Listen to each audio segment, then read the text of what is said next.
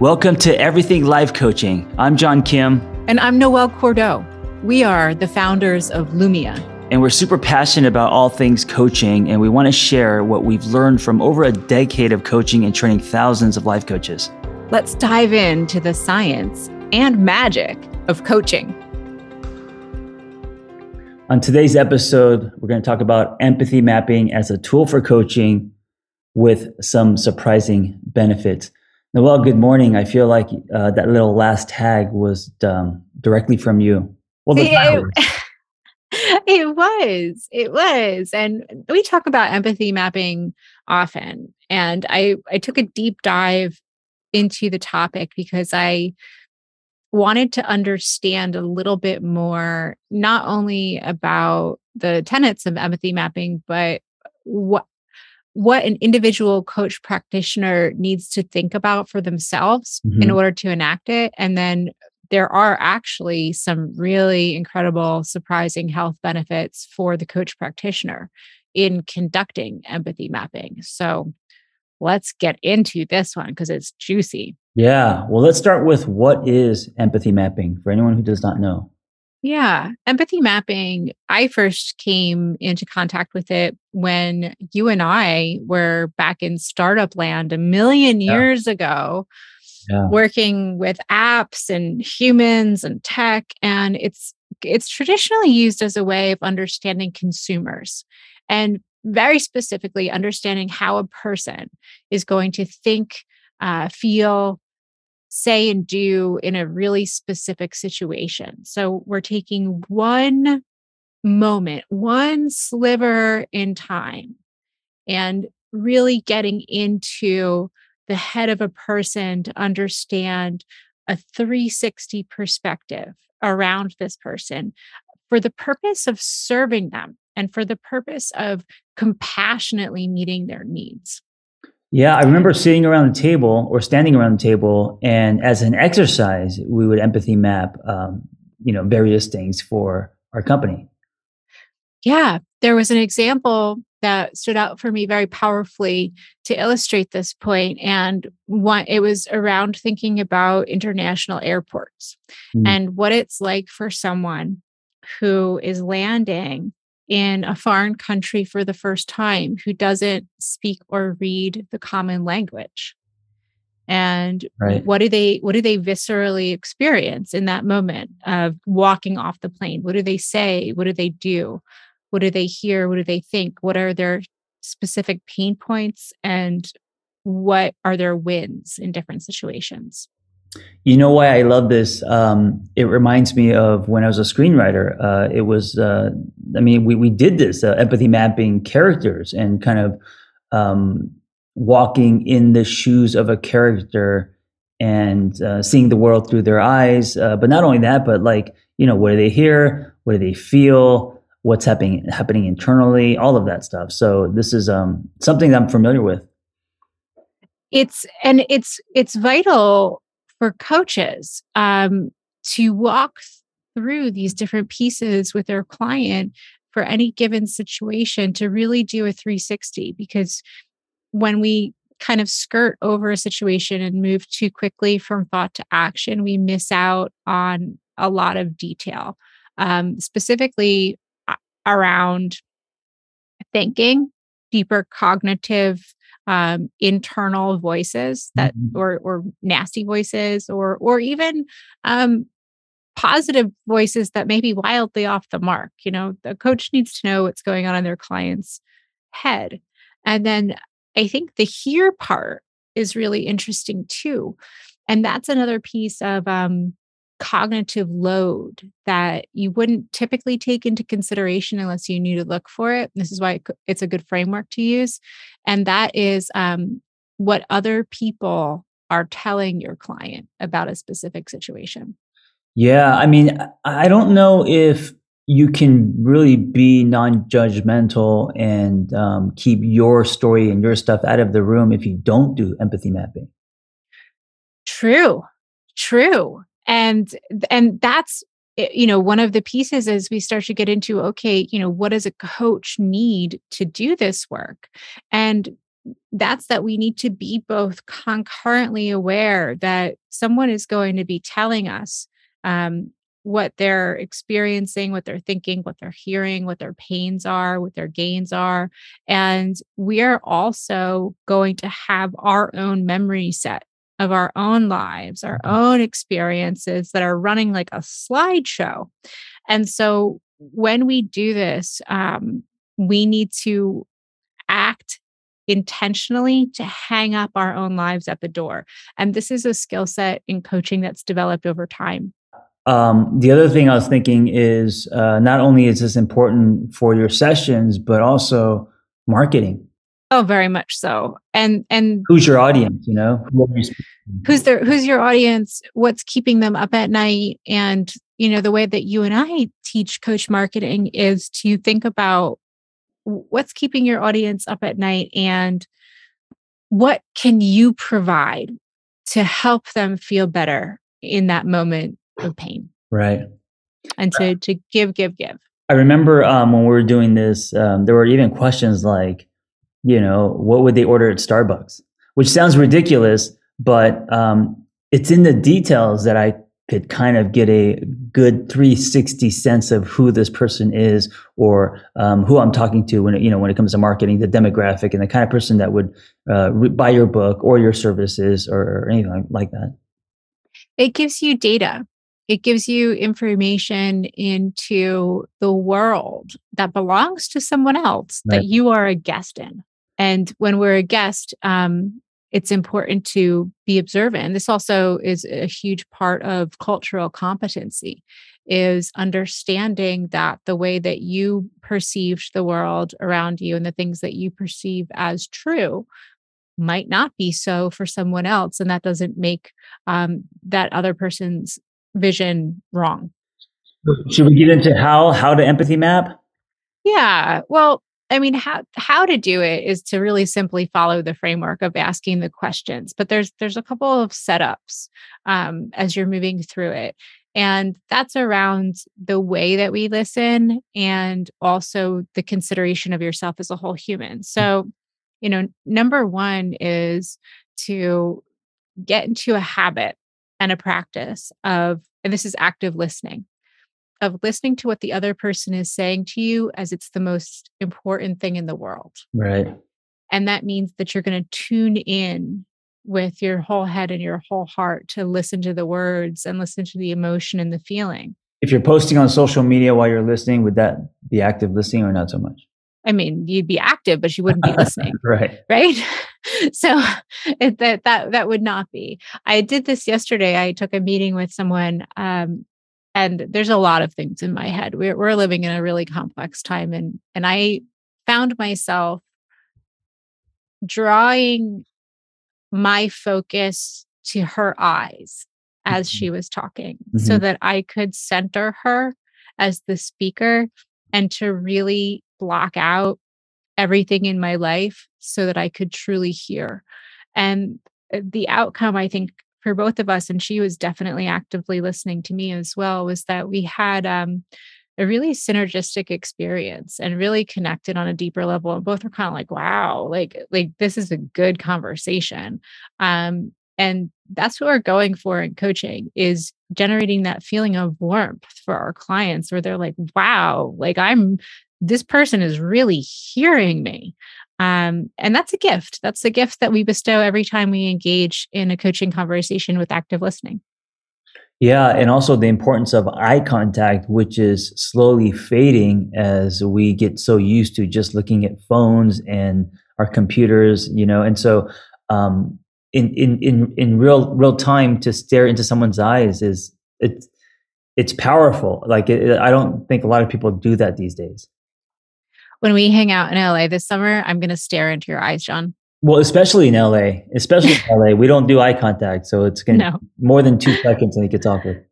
But that's a really great point, and that's part of of empathy mapping is actually taking time to consider what barriers you might face in trying to understand the other person. And this can be such a range of things. It can be assumptions that you have about someone. If someone has um, a specific demographic about them that's traditionally stereotyped, there's a pretty strong chance that you, as a coach, despite your best intentions, might be rolling in with some assumptions that you need to draw awareness to and say, oh, look at that.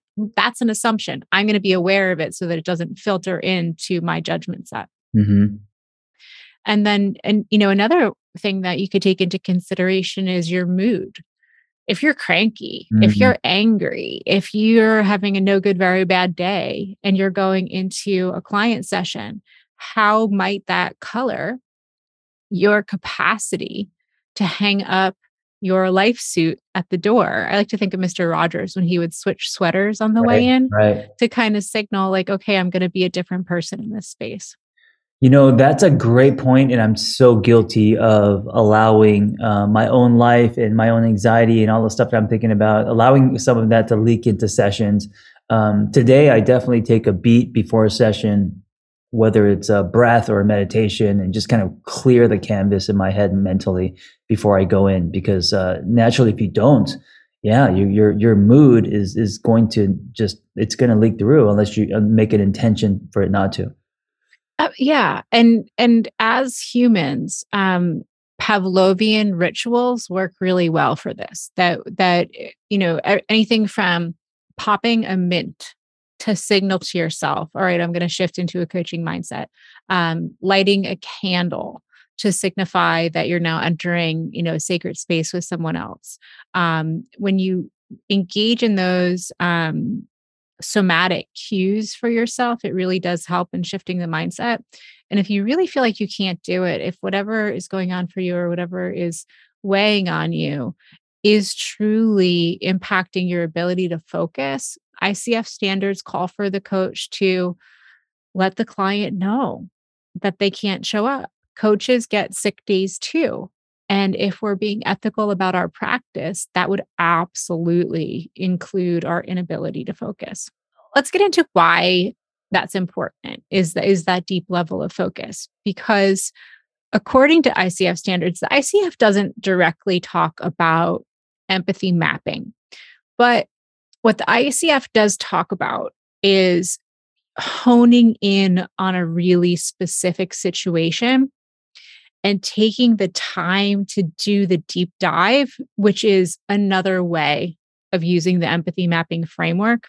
Because oftentimes, when a client is experiencing a pain point around a specific situation, it's actually just the tip of an iceberg. And that iceberg flows way underwater and goes into so mm. many different aspects of the client's life. And quite literally, according to the ICF, the job of the coach is to go after that whole picture. Mm. How is this showing up in your whole life? And to have the client start to generate awareness around, oh, this is an iceberg.